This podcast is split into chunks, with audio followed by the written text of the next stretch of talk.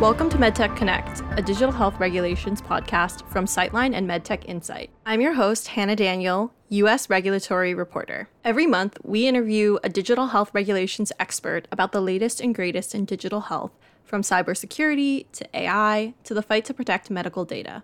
New episodes come out monthly, so make sure to follow Pharma Intelligence on your favorite podcasting platform.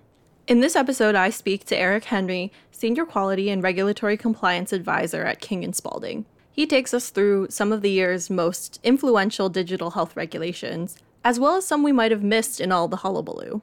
We also talk about the new quality management systems regulation and things that he's looking forward to in 2024. Eric, thank you so much for coming on the podcast today.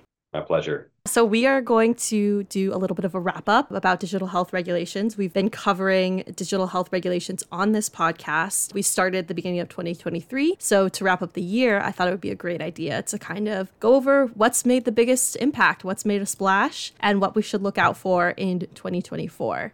So, before we start, can you introduce yourself, Eric? Hi, yeah, I'm Eric Henry. I, I work for the law firm King and Spalding, which I joined about five years ago after about 30 years in industry, mostly in the, the high tech sector, worked for some of the larger players in the medical device industry. So now I just help people solve problems for our attorneys and our clients. What do you feel like were the most impactful rules this year. These can be draft guidances, these can be policies, they can be from the FDA, other agencies, Congress.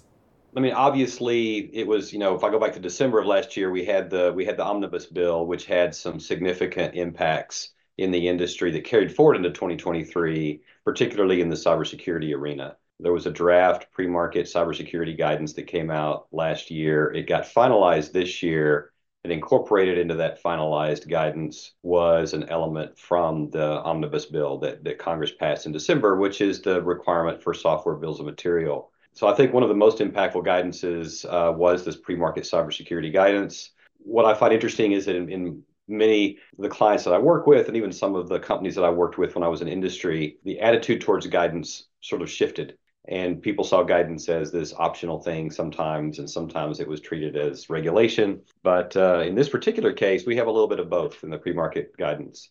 Obviously, the FDA expects the things that are implemented in guidance to be implemented unless you have a better idea that you can justify but in the case of the software bill of material, that is a requirement uh, that has a statutory uh, authority behind it. So I think the secure framework, the software bill of materials, the risk management pieces, specifically around things like threat modeling, those are all very important in the pre-market guidance. We also got the finalization this year of the pre-market software functions guidance from the FDA, and I think that was a huge kind of step forward. Um, some people may not see it as as that, and I know I got into some discussions with folks from the FDA that were involved in this, where they were concerned that things that were used for review uh, of submissions within the FDA, those checklists were not as extensive as what's in the guidance, and yet the guidance is a, a guidance around what you would put into a pre-market submission. But uh, my contention, and, and a lot of those that I work with and work for, is that if, if you're not going to put it in this guidance, then put it somewhere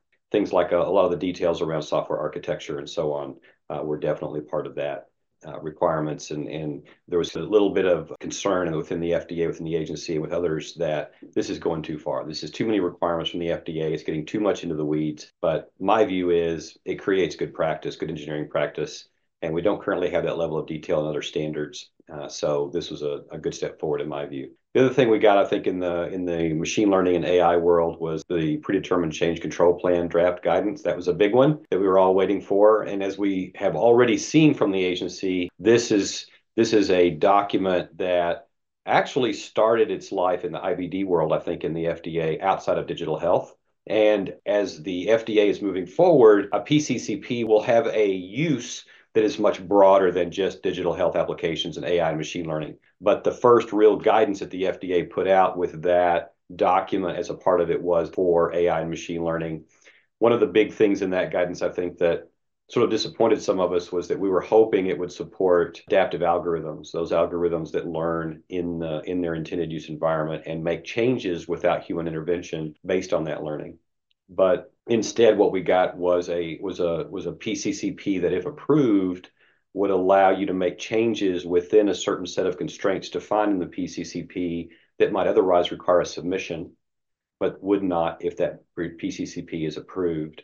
However, all the modifications that you described there must go through formalized design change and design controls, which means that it can't learn in the field and update itself in the field. It still has to come back to the mothership for changes. I guess if I look outside the US, the big elements there are in the AI Act. This year, we did get just within the last week or so, we got some agreement in the trilogue discussions in the EU AI Act around what that's going to look like. I've already seen some articles in the Financial Times and other places where the French government, in particular, the German government as well, I think the Italian government uh, could possibly be trying to make some changes to the AI Act, even at this late stage, as the uh, Parliament has to then approve it for it to become final. So we'll see.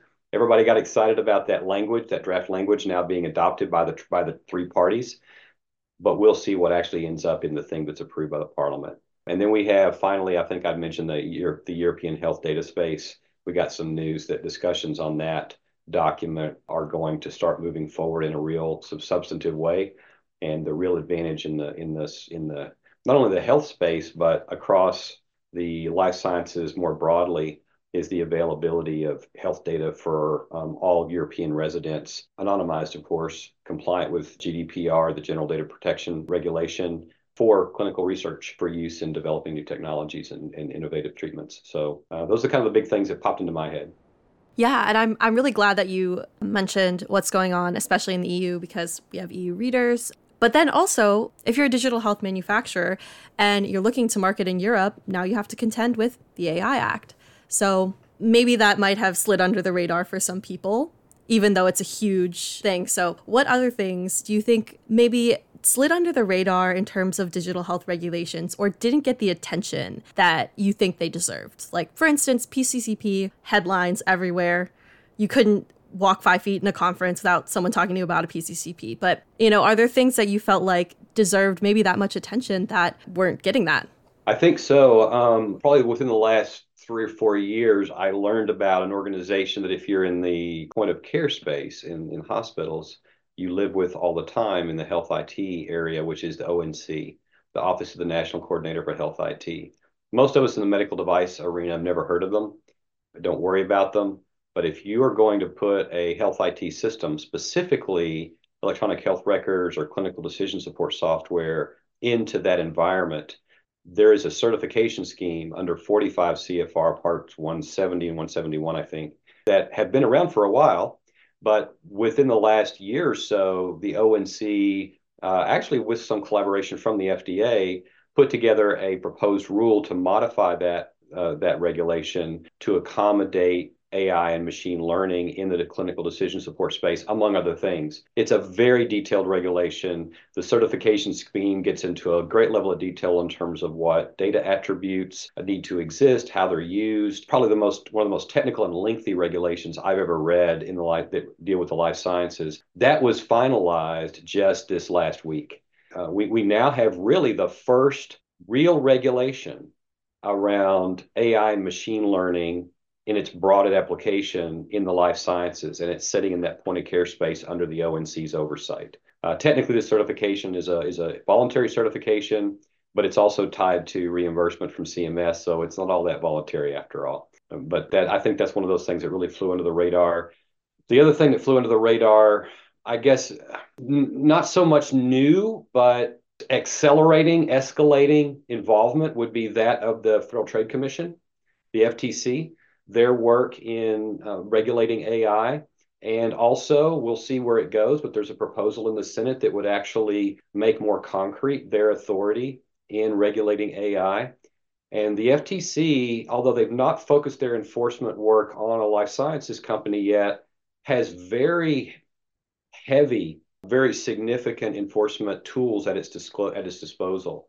One of the ones that that gets the I think the most attention from the people I talk to is one called algorithmic disgorgement.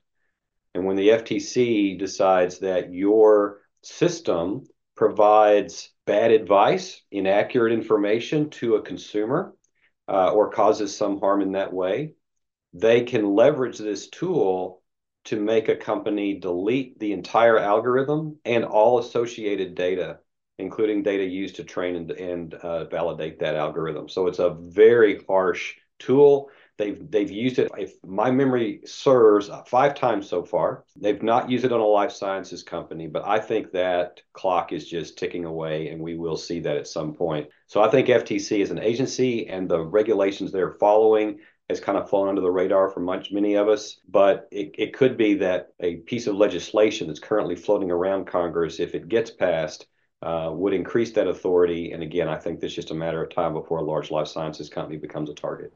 Yeah, that definition of you said advises someone incorrectly or Right. I mean in healthcare that's that's everywhere. yeah, it happens all the time. Yeah, I mean, you know, I mean, every human that gives advice sometimes gives advice that's not the right advice, and it's an, an algorithm is no different in that respect, uh, in that it only gives it provides advice that's as good as the data that it was used to train and validate. Yeah, so I guess we'll keep an eye on the Senate, but in general, what other things should we be looking out for in 2024? You mentioned that there are some draft guidances. Um, I will link to the story we wrote about the A list and B list of FDA guidances so we kind of know what's coming from the FDA. But yeah, what, what are you keeping your eye on in 2024? Yeah, in the digital health space, I think the thing the things that um, are the most on my radar are number one, finalizing the PCCP guidance, um, and number two, a general guidance around AI and machine learning. You know, the FDA has a software development guidance out there called the General Principles of Software Validation. It's been out there forever since 2005. We have the pre-market software guidance that was just released. But now take that life cycle, sort of the sequence of events that has to occur to get software from development through implementation and out into the field, and layer on top of that all the activities that have to occur in the AI and machine learning space. And so that is on the A list for this next year. And I think that draft guidance is going to be a very big deal. Um, obviously, I think we should look at what the final the final final is going to be on the EU AI Act. I think we should look at how the discussions are kicking off in the European health data space. Um, and frankly, in the US, as we think through um, cybersecurity, uh, one of the one of the things that may be again kind of under the radar for a lot of companies, especially multinationals, is at the state level within the U.S. Uh, legislation on privacy and security that might have some impact on companies doing business in those those U.S. states, uh, particularly California, Colorado, and a few others um, have have taken some great gone to great lengths to put pretty strict uh, protections for their citizens, their residents into place. Companies will have to deal with that as well. So I think 2024, we're only going to see more of that. And something else that we've been watching for a while that you have a lot of experience in, but the new quality management system regulation. Do you mind quickly just kind of talking about how it might affect digital health manufacturers? Right. The QMSR is really just 21 CFR Part 820, which is the medical device regulation, the quality system regulation we've had since the mid 90s, which came from the old GMPs from the 70s. It's getting its first update since the 90s. And the update is essentially a tossing out of the old quality system regulation. And in, in its place, by reference, incorporating the ISO medical device standard, which is ISO 1345, the 2016 revision. And the only thing in the new 21 CFR Part 820, other than reference to that standard, are just areas where the FDA wants clarification, wants to provide clarification, or has some some processes or definitions that it thinks are different and need to be uh, addressed that either at 1345 didn't have or that the FDA might have disagreed with. Uh, the size of the regulation in pages has dropped significantly. That proposed rule is uh, was put out a year and a half ago, maybe now, um, but uh, it it has now been finalized. And that final revision, really in response to a huge number of comments, is now um, at the White House, at the Office for, I think, Information and Regulatory Affairs, something like that, OIRA. They are the last step in their regulatory review before this document is published in the Federal Register and becomes the new medical device regulation in the United States. Will everyone have to adopt it on that day? No. There will be a transition period. The proposed rule uh, proposed a one-year transition. I'm personally in the camp that kind of likes that. I think it's I think that's adequate. Uh, but there are those that have proposed anywhere from one to four years. And we'll see where the FDA lands in terms of that transition period. But it means a new inspection scheme.